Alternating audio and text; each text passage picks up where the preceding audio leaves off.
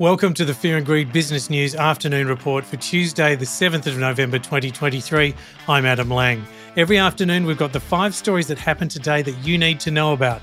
Story number one. While Victoria takes a public holiday, it has been a big afternoon. At 2:30 p.m., the Reserve Bank of Australia announced the news that most of us did not want, and that is interest rates have risen by 0.25 to 4.35%.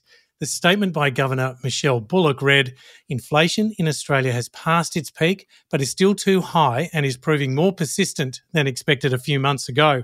Shortly after 3 pm, Without a Fight became the first horse since Ethereal in 2001 to win the Caulfield Cup and the Melbourne Cup double. Then, at 4 pm, the Australian Stock Exchange closed down 0.3% to 6,977 points. The slight drop came after the market opened lower this morning, then picked back up following the certainty of the Reserve Bank's announcement.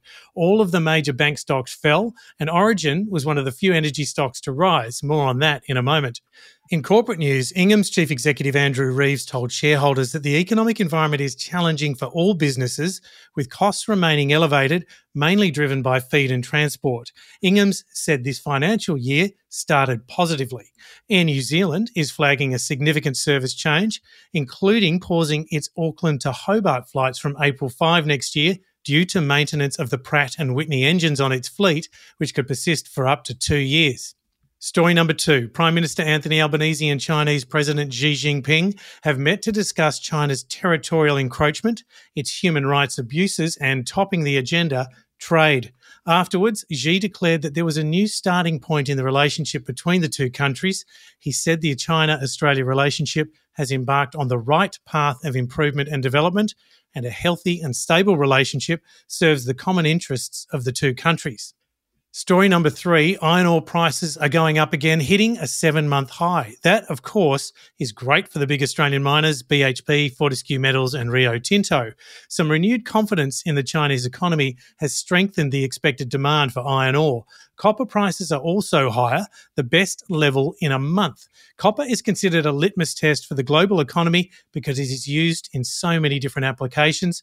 One commodity not doing as well is coal, with prices around two and a half year lows. Now, it depends on the type of coal being sold. Australia tends to mine higher quality coal, China mines lower quality coal, and it has boosted coal production over the past couple of years, and that has pushed prices lower. Story number four the latest update on the Origin Energy takeover bid by a North American consortium. Influential proxy advisor firm Institutional Shareholder Services has recommended a yes vote on the bid. The $9.53 a share bid, which values Origin at nearly $20 billion, has been rejected by Australian Super, the 15% shareholder. Other fund managers have indicated they will accept the bid when shareholders vote in just over a fortnight. Now, ISS have recommended the bid. Origin's share price closed at $8.64. That's still 89 cents below the offer price. And story number five former US President Donald Trump defended his wealth and business, sparring with the judge overseeing his civil fraud trial and denouncing it as a political witch hunt, a lawsuit accusing him of drastically inflating his net worth. Trump's testimony about property valuations and financial statements was punctuated by personal jabs at a judge he said was biased against him and at the state attorney general, who he derided as a political hack. He proudly boasted of his real estate business, quote, I'm worth billions of dollars more than the financial statements, end quote, and disputed claims that he had deceived banks and insurers, according to Associated Press. Trump's testimony quickly became contentious, with the judge admonishing him to keep his answers concise and reminding him that this is not a political rally. We don't have time to waste, the judge said at one point. At another, he turned to Trump's attorney and said, I beseech you to control him if you can. If you can't, I will.